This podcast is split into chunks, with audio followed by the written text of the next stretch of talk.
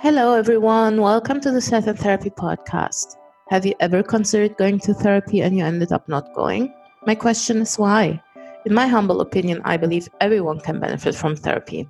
In fact, I believe everybody should go at least once in their life. My name is Iman Tohemi and I'm a psychologist. This podcast tells you all about everyday cases with everyday people who have everyday problems and difficulties, and sometimes they carry around really deep wounds. These are their stories.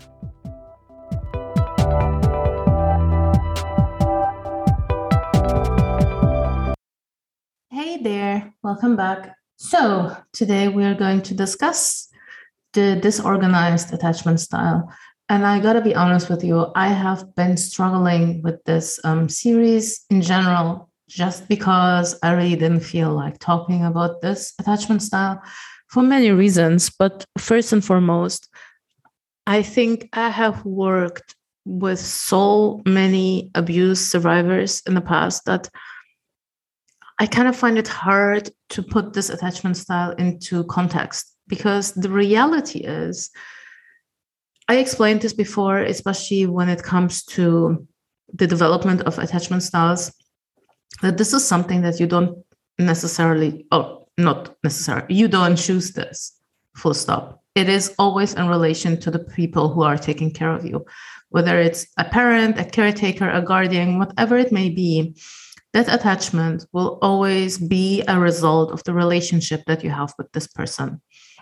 So when I started thinking of this series, I somehow put this one attachment style very much in the back of my head and then somehow ignored it. And then I thought, okay, I will just ignore the series as a whole, but I really want to finish this series because I feel that this is something people can benefit from.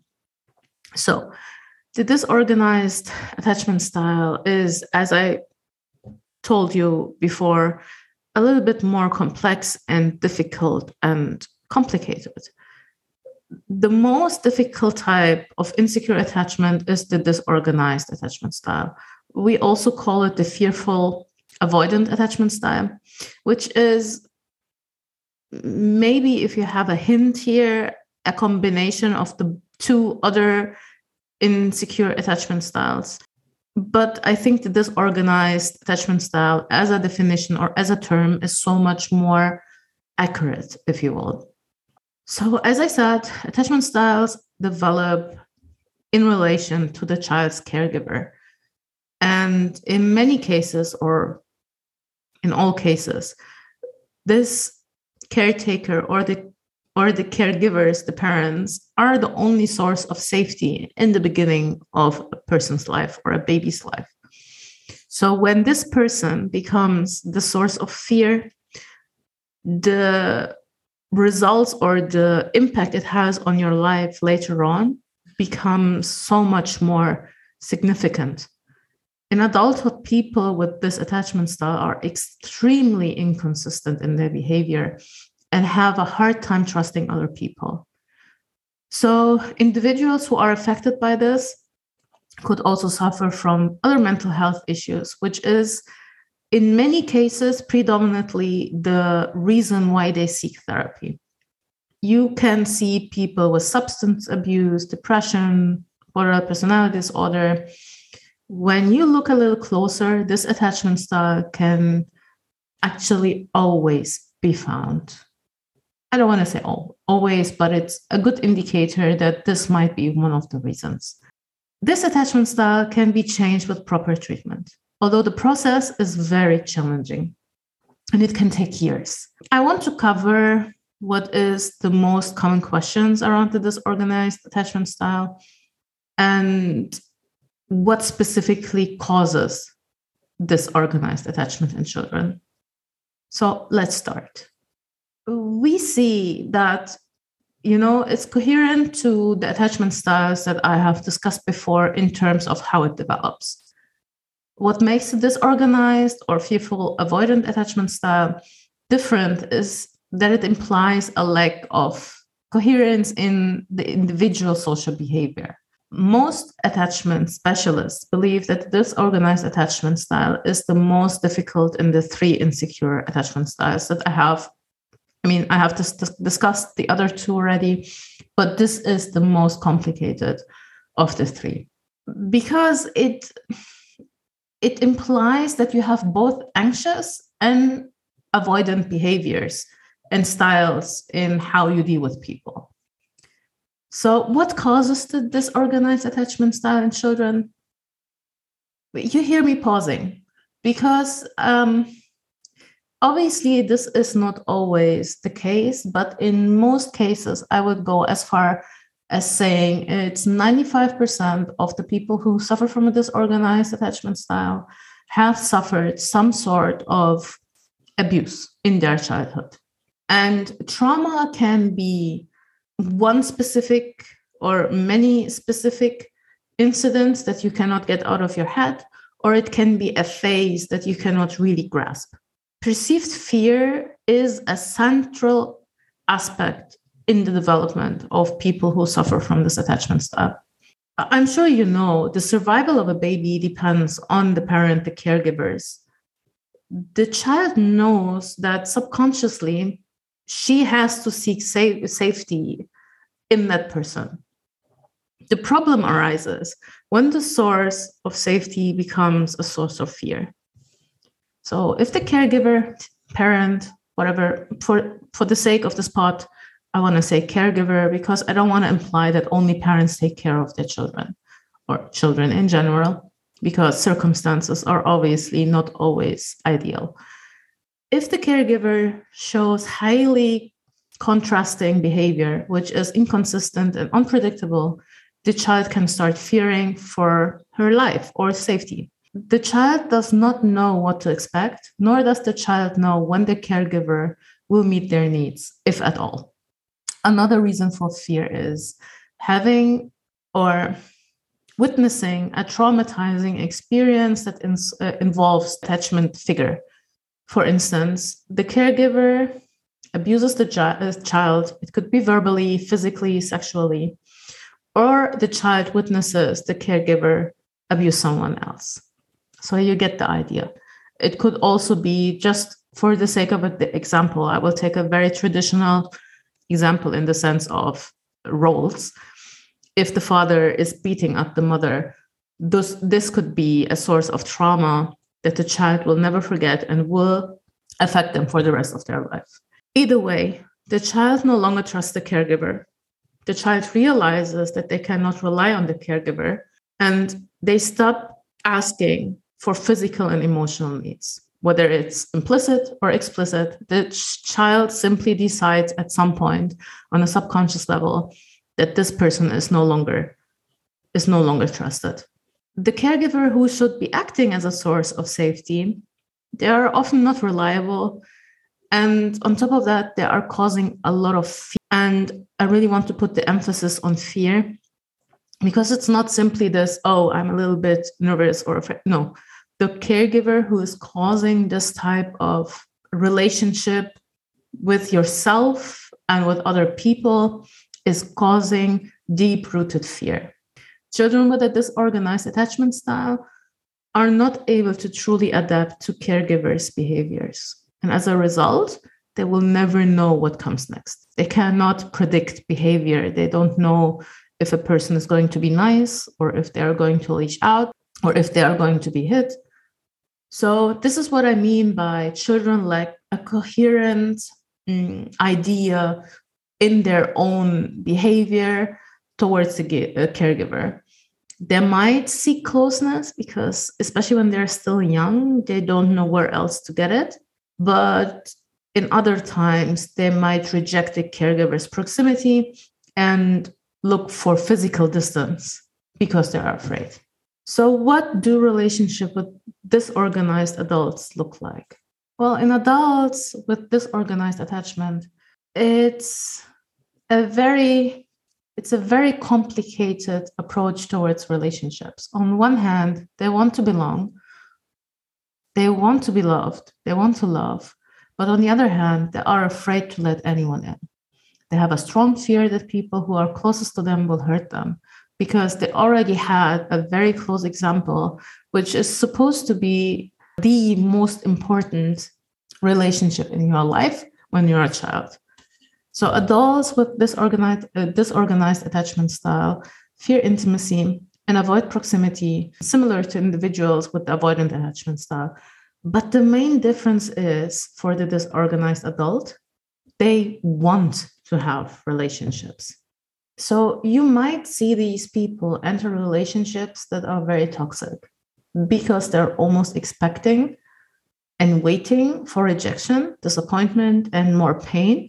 So, on a subconscious level, they basically choose those people to give them exactly the emotions that they are already expecting from them. They do not necessarily reject emotional intimacy, but they are very afraid of it. Adults with disorganized attachment style continue to view the attachment figure, parent, caregiver, as very unpredictable. And on a very subconscious level, they will seek the same type of person as a partner. But they will have troubles to believe that their partner will love and support them. And they will wait for the rejection and disappointment and pain. In their minds, it is something that it has to happen. The, the mindset can also turn into self sabotaging relationships that are possibly good for them or maybe they end a relationship too early or maybe they stay in a relationship because they think there's nothing out there that could possibly be better than this and this is the compli- uh, complicated part because this type also tends to be in a relationship that is self-fulfilling or tends to be leaning towards self- self-fulfilling prophecy. So, for those who don't know, self fulfilling prophecy is basically you believing in something being so bad that you actually start attracting it, not because you're a magnet or something like that. I am not talking about this new age idea of law of attraction. The meaning is basically that you are surrounding yourself with the same type of people who will actually help you to repeat history. And in that sense, this is called self fulfilling prophecy. And I want to give you an example that is quite famous in psychology. And if I can tell you anything, it's this that most people have heard this maybe in the first or second lecture they were in when they started studying psychology.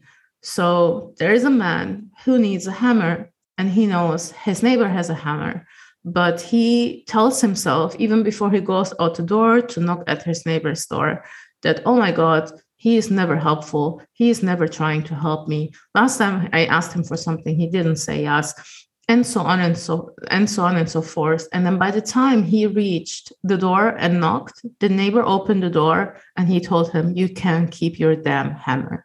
So he didn't even ask. He just assumed that his neighbor is not going to give him the hammer. And this is a type of self fulfilling prophecy on a very basic level. So, for you to understand what I mean, disorganized adults tend to have negative views about themselves, but also on other people. They are at a very high risk of developing mental health issues, such as substance abuse, as I said before. They tend to be aggressive. And sometimes they also tend to abuse their own children because they don't know any better. I want to be very careful about this because everybody should know better. I am not by any means excusing this, but this could be the end result of a disorganized adult.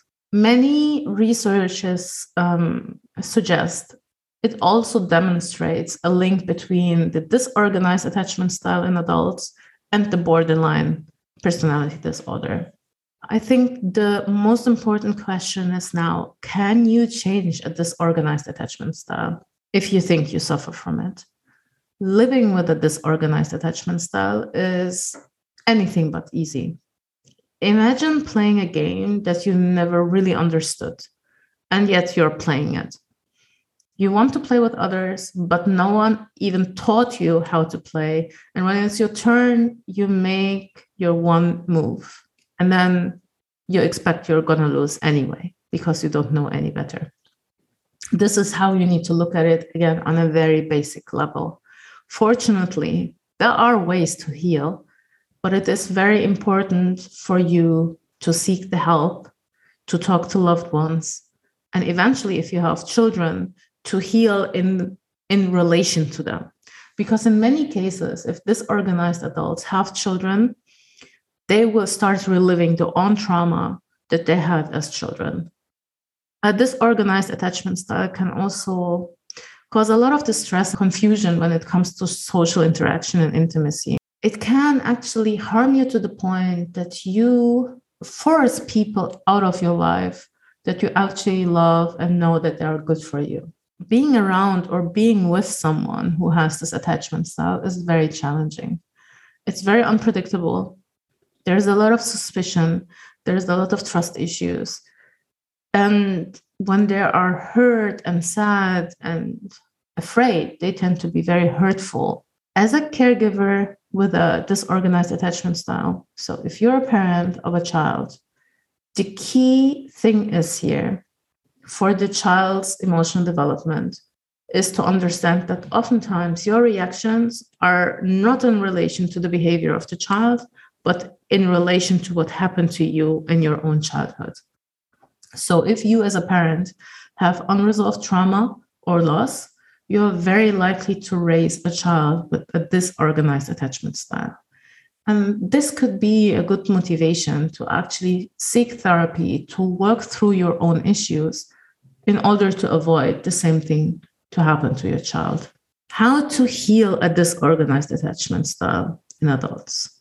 One of the key issues in people with attachment style, in this attachment style, is fear, especially in the one person that they were supposed to trust, but no longer could because they were so for them. The normal solution is when you're very young, or the easiest solution, I shall say, don't trust anyone anymore. Everybody will hurt me.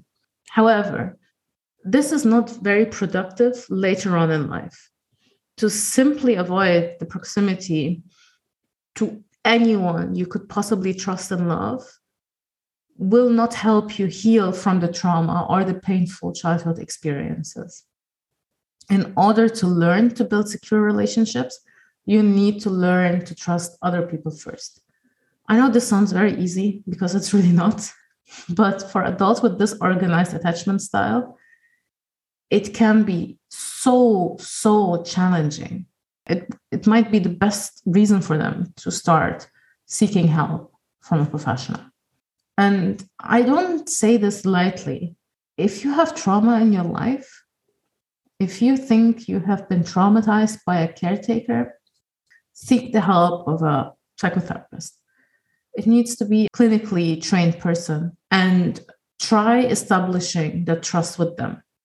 And from there on, you can actually expand and start establishing trust with other people as well. Normally in therapy, you will not have judgment. You will not have minimal space to express yourself. In fact you will have so much space that you sometimes will not know how to fill it. In learning how to express yourself you will also make will make sense of your own experiences and emotions and you will also acknowledge all the needs that were never fulfilled. If therapy is not necessarily an option and if you want to try healing on your own. The most promising approach is to actually start journaling. I know I repeat myself all the time, but when you start writing about what happened to you, and when you see it flowing, and it's actually very important for me to, to, to tell you to try journaling the old school way. So take a notebook and take a pen and start writing and see what comes up whatever you write doesn't need to make sense. Whatever you write doesn't need to be a short story or even you know a text that makes something uh, that logical for an outside reader. Just start writing and see what comes out. And it will help you to sort your feelings and thoughts so that maybe later on if you don't feel comfortable going to a therapist right now you can decide that you actually need a therapist and you will start looking for one Yes, I try to make this as short and as sweet as I can. Unfortunately, it's a very um, complicated, as I said before, attachment style. It comes along with a lot of sadness and anxiety and fear.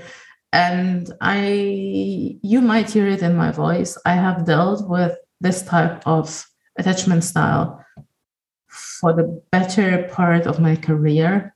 It's a very complicated one, and it takes a long time to actually untie all the knots that were built throughout childhood and to make sense of them. I want to say that you can heal, but you actually need to take the step forward and seek the help you need. So I hope that helped and see you next week. Next week, I will try to make maybe a short overview of the attachment styles if that is what you need or what you want. But other than that, latest the week after we go back to interviewing other people and talking about their therapy experiences. All right. Take care, everyone. Hey, thank you so much for tuning in, and hopefully, you will tune in again next week. It will be another episode talking to or about clients of mine, and you can find us on social media on Facebook, Twitter, or Instagram. The handle is always set in therapy. Thank you so much.